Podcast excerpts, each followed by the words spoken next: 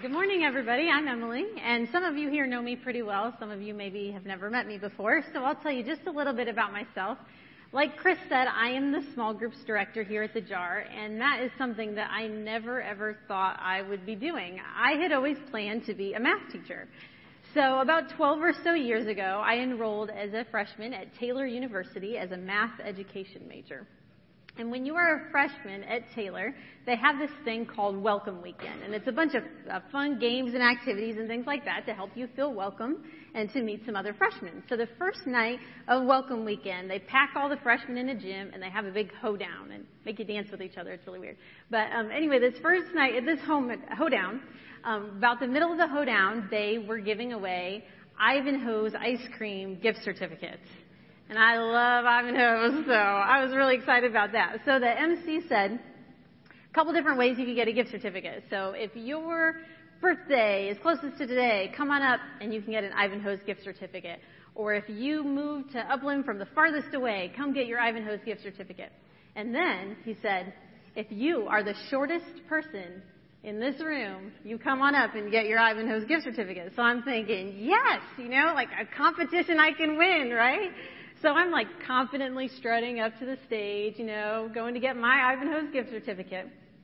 And in the corner of my eye, I see this guy. and I'm like, oh, are you kidding me, really? So he goes up to the stage, gets my Ivanhoe's gift certificate, and I dejectedly walked back to my seat. And that was the first time that I ever laid eyes on my husband, my future husband, Mikey Skoglund, was right back there. Everybody waving, Mikey?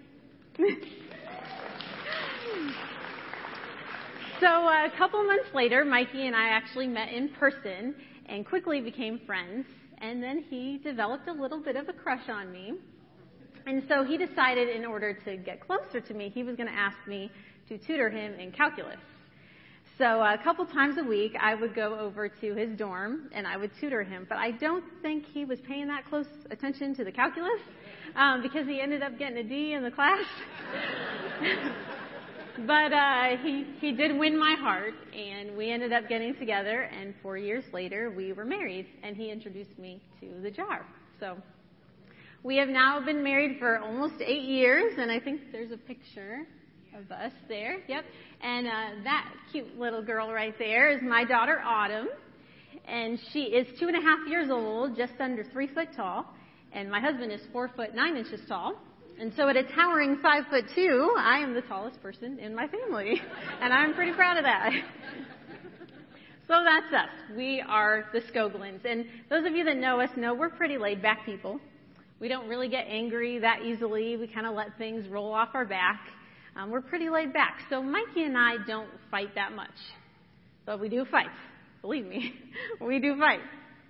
And a couple of months ago, we had a fight, and it was kind of a doozy. Um, actually, this was the first time in our entire marriage that one of us decided to sleep on the couch. Anybody want to guess who that was? No, it was me. It was me. I slept on the couch. So the day after this fight, I was not in a good mood. I mean, I was grumpy and grouchy because, you know, I slept on the couch, so I didn't get much sleep. And I was still a little ticked off at Mikey about the fight that we had, so I was just, had a bad attitude, really grumpy. And so I reached over and grabbed my phone and noticed that I had an email from our pastor that you saw, Chris Punch. And it said this. Hi, Emily. At the beginning of the year, I'm going to do a teaching series called Stronger, and one of the teachings will be about marriage. I felt prompted to ask you if you would do the teaching on marriage. and I'm like, of all the things you could ask me to teach about, it had to be marriage. So the next day I went into the office and sat down with Chris and I said, listen, this is everything that happened and I don't think you want me to do the teaching on marriage. And he said, no, I, really do want you to do this. So he said, I want you to pray about it. And if God doesn't say no, then I want you to teach on marriage. And I said, all right, I'll do that. So I went home and I prayed about it and God didn't say no. And I kept praying about it, and God still kept saying no. And even this morning, I prayed again and said, you know, it's not too late if you want to say no. He still didn't say no. So here I am. And needless to say, I do not have a perfect marriage. I am not a perfect wife. Mikey is not a perfect husband, believe me. And um, sometimes, he's great, but he's not perfect. And sometimes marriage, it can be, it can be rough. And while I would not trade being married to Mikey for anything in the world, there are times that it's hard. And there are times when I make Mikey angry. There are times when he makes me cry. There's times when I think, man, life was a lot easier when I was single. And there are times when marriage, it hurts. And I wonder if maybe I'm not the only person in this room that doesn't have a perfect marriage. Don't know, maybe it's just me. So, how can I, an imperfect wife with an imperfect husband, teach you anything about marriage? Well, as I was thinking and praying about what I should share with you today, I thought, okay, I know. I will look in the Bible and I'll find a great example of a married couple in the Bible that we can model after and just really glean some good marital advice from. And I got to be honest with you, I didn't find much. Um, for example, so there's this guy, Abraham, who uh, lied and told everyone that his wife was his sister, and then slept with the housekeeper.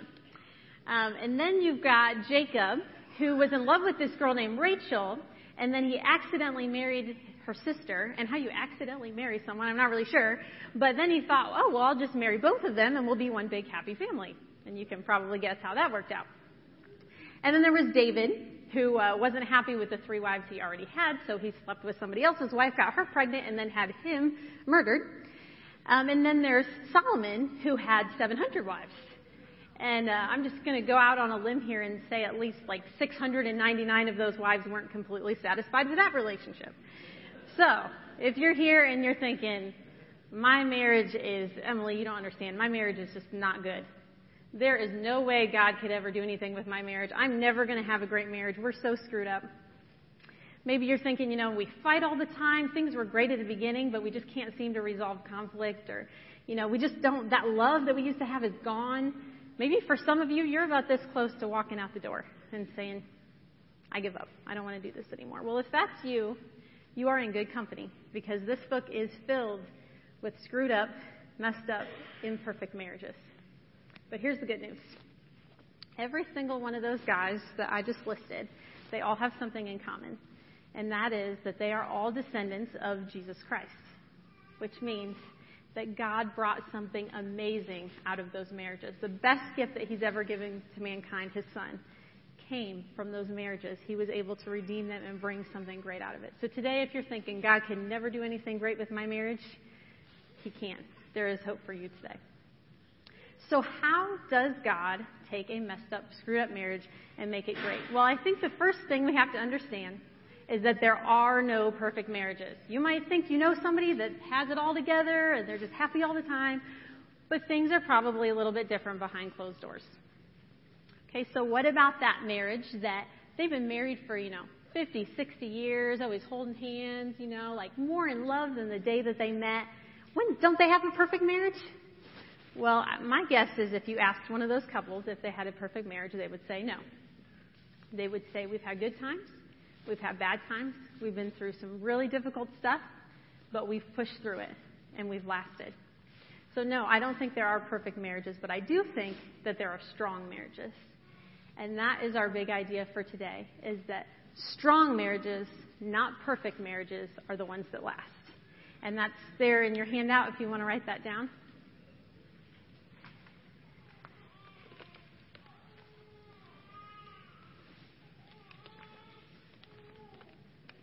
So, how does God make marriages stronger? Well, does anybody in here, by show of hands, do uh, bodybuilding or weightlifting or CrossFit, whatever that is, raise your hand if you do.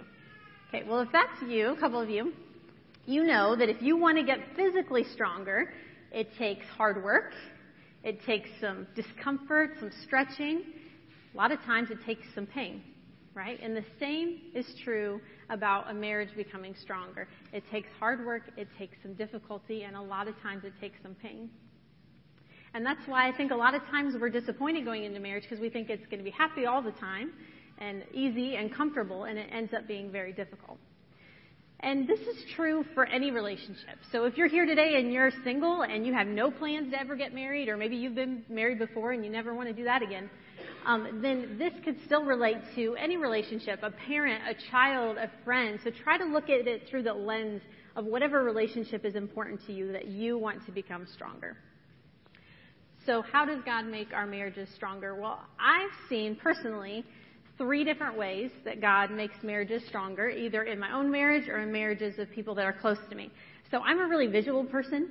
So I'm going to show you some objects that will help you to sort of remember these ways that God makes our marriages stronger. So the first one, God makes our marriages stronger through reflection.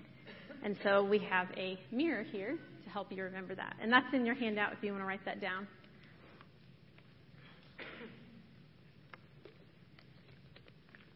So before I talk about how God uh, makes marriages stronger through reflection, I need to back up a little bit because I told you that a couple of months ago, Mikey and I had a fight, but what I didn't tell you is what that fight was about. So I'm going to be really open here and vulnerable and tell you what that fight was about. So everybody has weaknesses, right? And my one of my weaknesses is that I don't handle stress very well. I get overwhelmed and anxious and distracted really easily. And a lot of times I'll be at home and I'm there, but my mind is somewhere else. And Mikey will look at me and say, honey, where are you?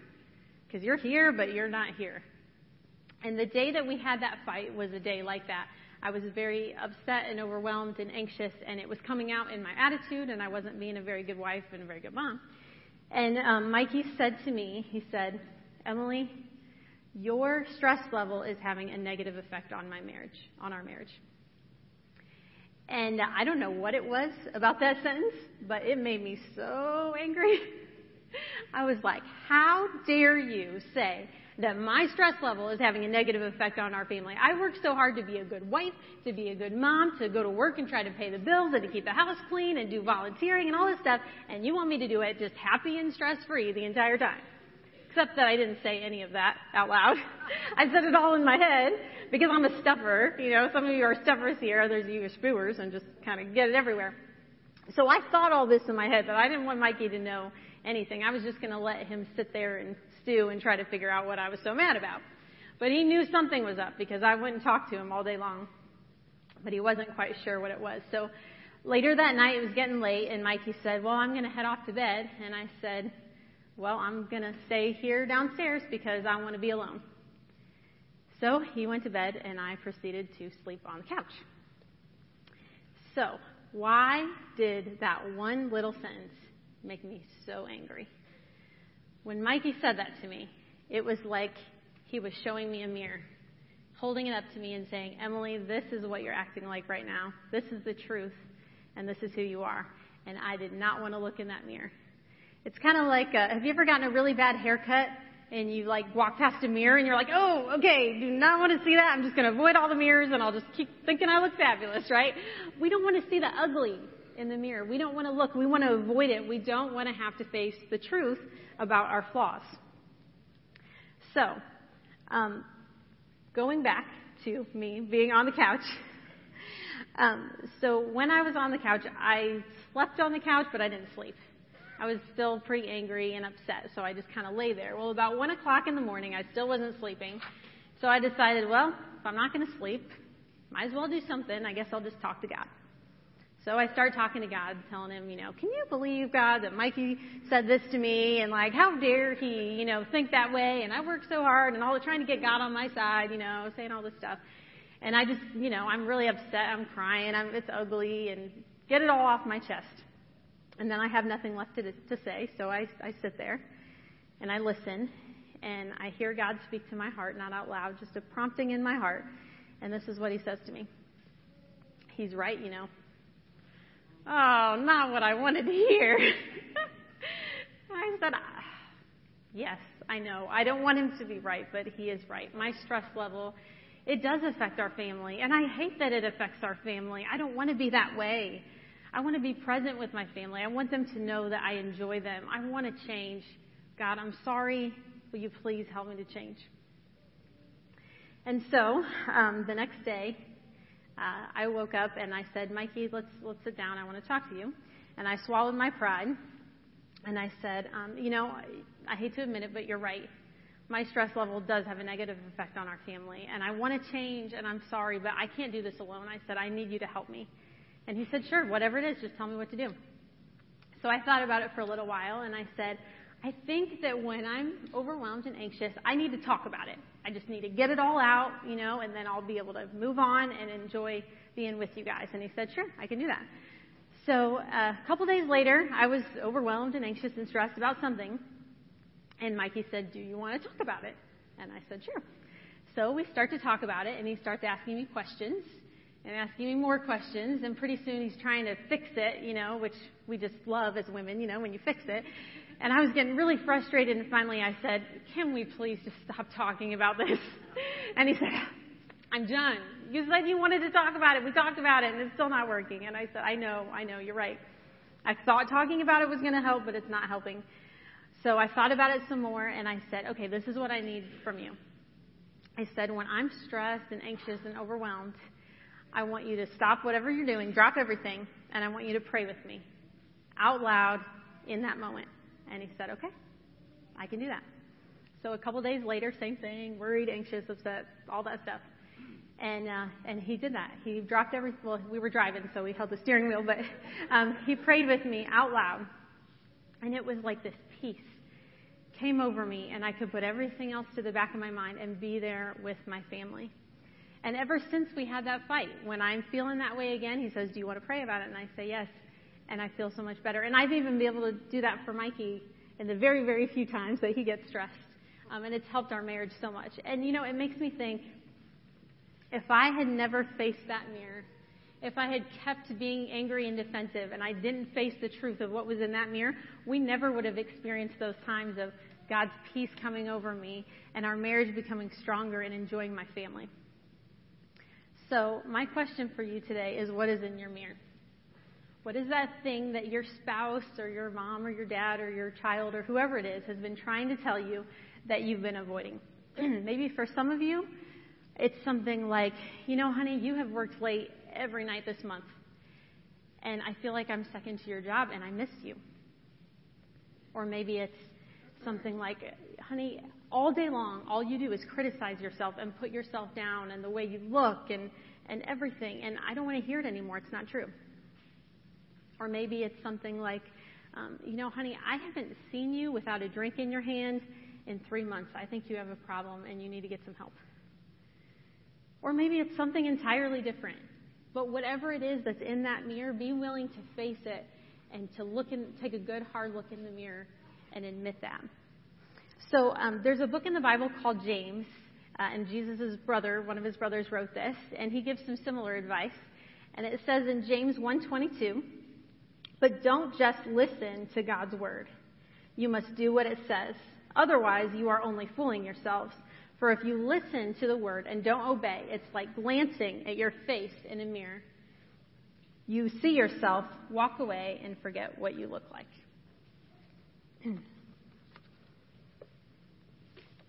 now, I want to be careful to say, I'm not by any means saying that your spouse's words are the words of God.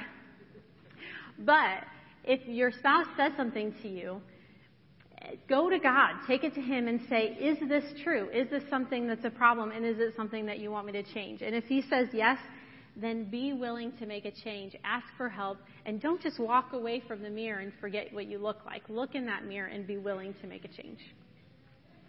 Now, I know some, what some of you are thinking right now. You're thinking, Emily, this makes so much sense. I'm the mirror. That's my job. You know, my husband says I'm always criticizing him and putting him down and pointing out his flaws, but I'm just being the mirror. I'm just trying to make him a better person, you know? Okay, let me stop you right there. You are not the mirror. Our job is not to be the mirror, it's to look in the mirror. This is a mistake that I made a lot in the first couple years of my marriage. For some reason, I thought it was my job that any flaw or anything my husband did wrong, I had to point it out to him and be the one to tell him except that it didn't work. I found that every time I criticized him or pointed something out to him, he just got smaller and smaller and smaller. And he's four foot nine, so you know he couldn't get a lot smaller. and then um, I heard this awesome quote um, by Ruth Graham, who is the husband of or the wife of uh, evangelist Billy Graham, And she said this tell your mate the positive and tell God the negative. And I found the more the negative things that I saw in Mikey, I took them to God and prayed about it. And a lot of times it was more my issue than his. Um, but that made an impact. And then the more that I told Mikey that he was caring and patient and loving and a good husband, the more he became caring and patient and care- and loving and a good husband. And he started to become more like the person that God wanted him to be. So today I want to encourage you to uh, not be the mirror, but to look in the mirror and be willing to make some changes because that is something that's going to make your marriage stronger. And stronger marriages, not perfect marriages, those are the ones that last. All right, so I said there are three ways that God can make your marriage stronger. And the second way is through sharpening. And that's there in your handout if you want to write that down.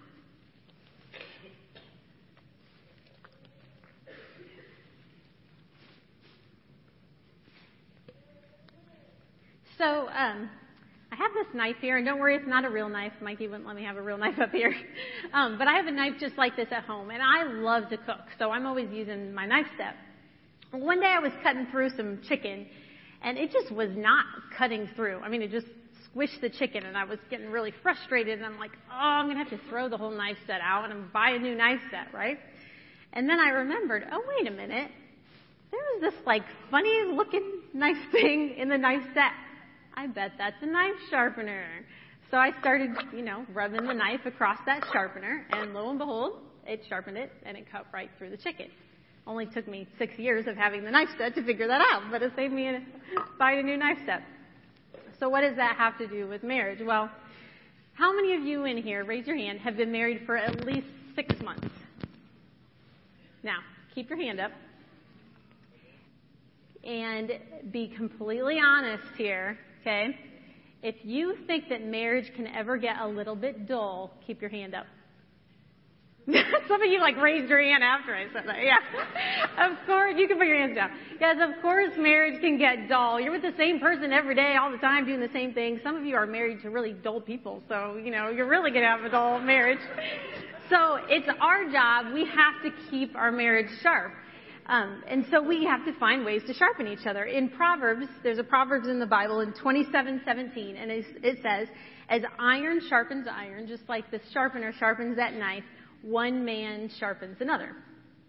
And so when you're married, this is different for what it takes to sharpen your marriage is different for every couple. So the way I sharpen my marriage might not be the same way that you sharpen your marriage, but we still need to, to sharpen it in some way. So for Mikey and I, there's a lot of things we do to sharpen our marriage, but one thing in particular we do is we pray for each other. Um, I pray for Mikey, and I wish I could say I was one of those wives that prayed for an hour every day and all that, but I'm not. But almost always, not every time, but almost always on Thursday mornings, I pray for Mikey for five minutes. Just a real short little prayer, and nothing fancy, just a basic little prayer. And I've had seen it make such an impact on him and on our marriage. And so I write my prayers down. I'm a journaler, so I wanted to just read to you the, the prayer, one of the prayers I prayed one day. So it says this I pray for Mikey that you would help him continue to grow closer to you. I pray that you would bless his business and give him confidence. Heal his body from head to toe, because my husband has um, really bad arthritis. Give him a clearer picture of the calling that you have on his life and help him to pursue it. Help me to be a better wife to him and help him know how to lead our family. So just a really simple prayer that I pray every week, and I see the impact that it makes. And Mikey prays for me too, and I know that because he tells me. Um, and about a year ago, he said to me, Emily, he said, when I pray for you, I always pray the same thing. And I said, okay, what's that? That I'm nicer to you? And he said, no. I always pray that you would see yourself the way that God sees you. Oh, and I just like melted on the floor. You know, that meant so much to me. And guys, if you're here and you've never prayed in your entire life and you don't know how to pray, or maybe um, you you want to pray for your wife but you're not really sure what you should pray, that is a great place to start.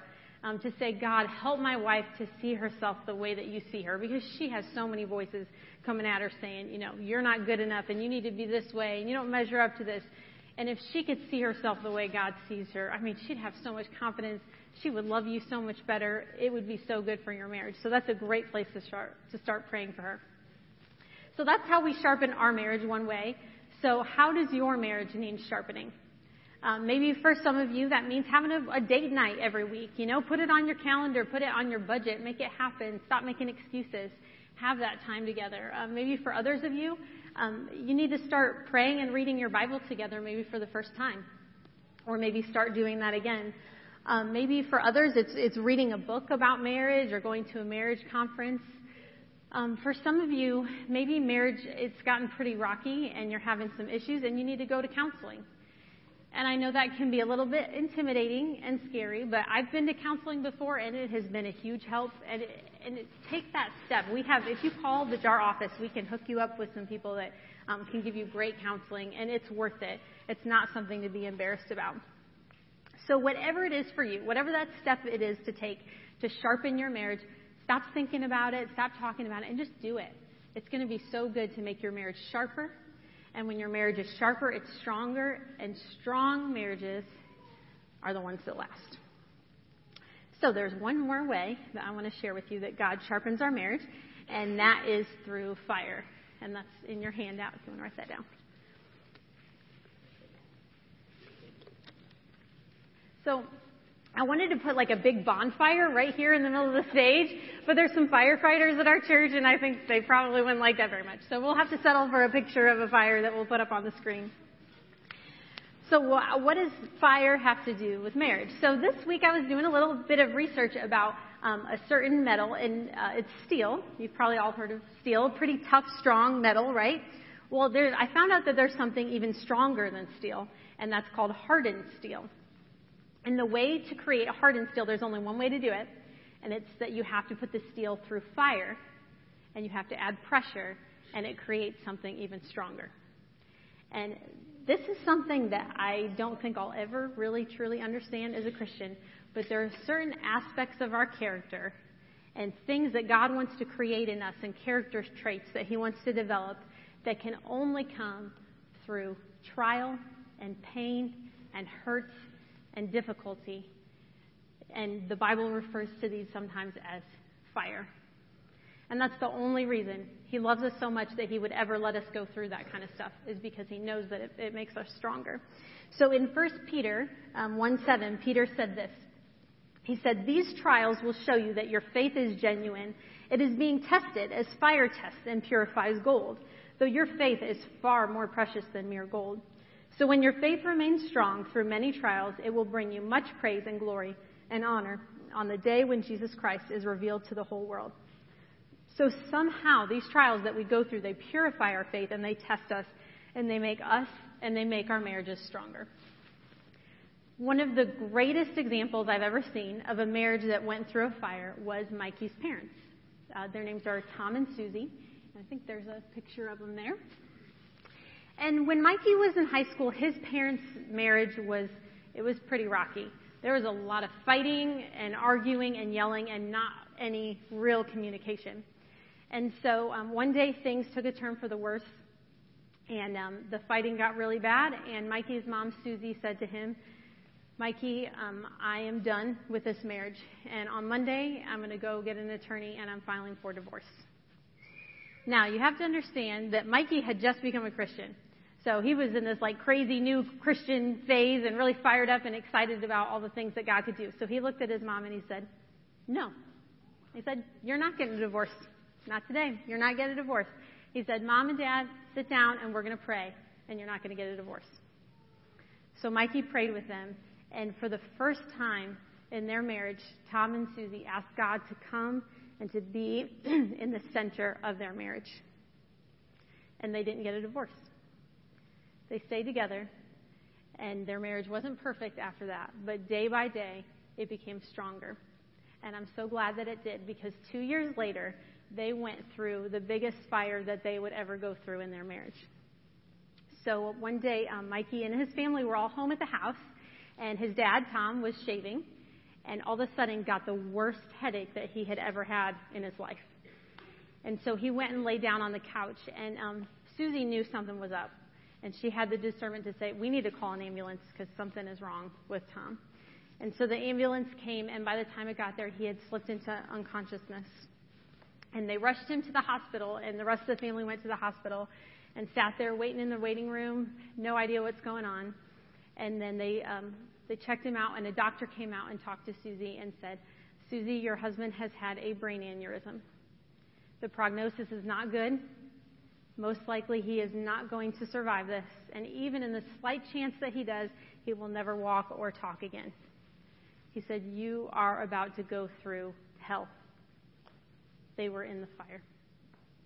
And so obviously they were devastated and they, do the only, they did the only thing they knew to do. They sat in the waiting room and they cried and they prayed and they read the Bible and just begged God that He would do a miracle.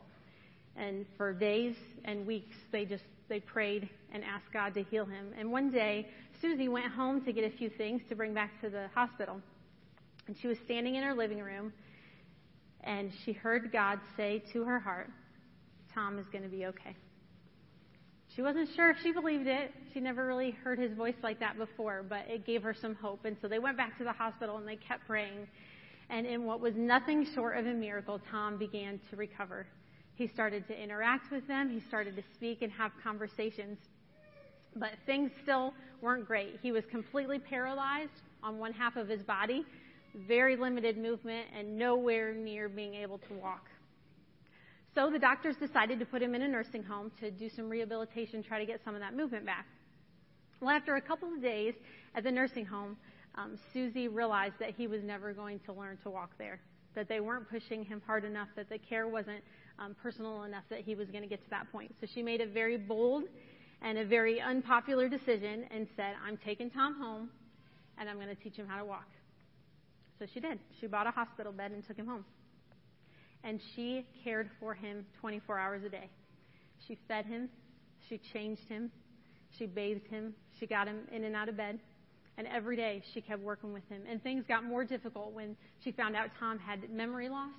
And the doctor bills started coming in, and they realized he'd never be able to work again. And so there were even more financial problems, and it was rough. And there were so many times where she wanted to give up and walk away and give up on the marriage, but she kept going and she kept pushing him and kept working with him.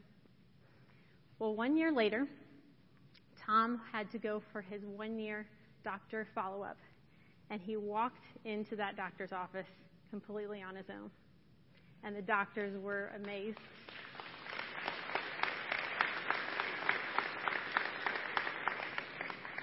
They had made it through the fire and they were stronger. And this year, Tom and Susie will celebrate 34 years of marriage.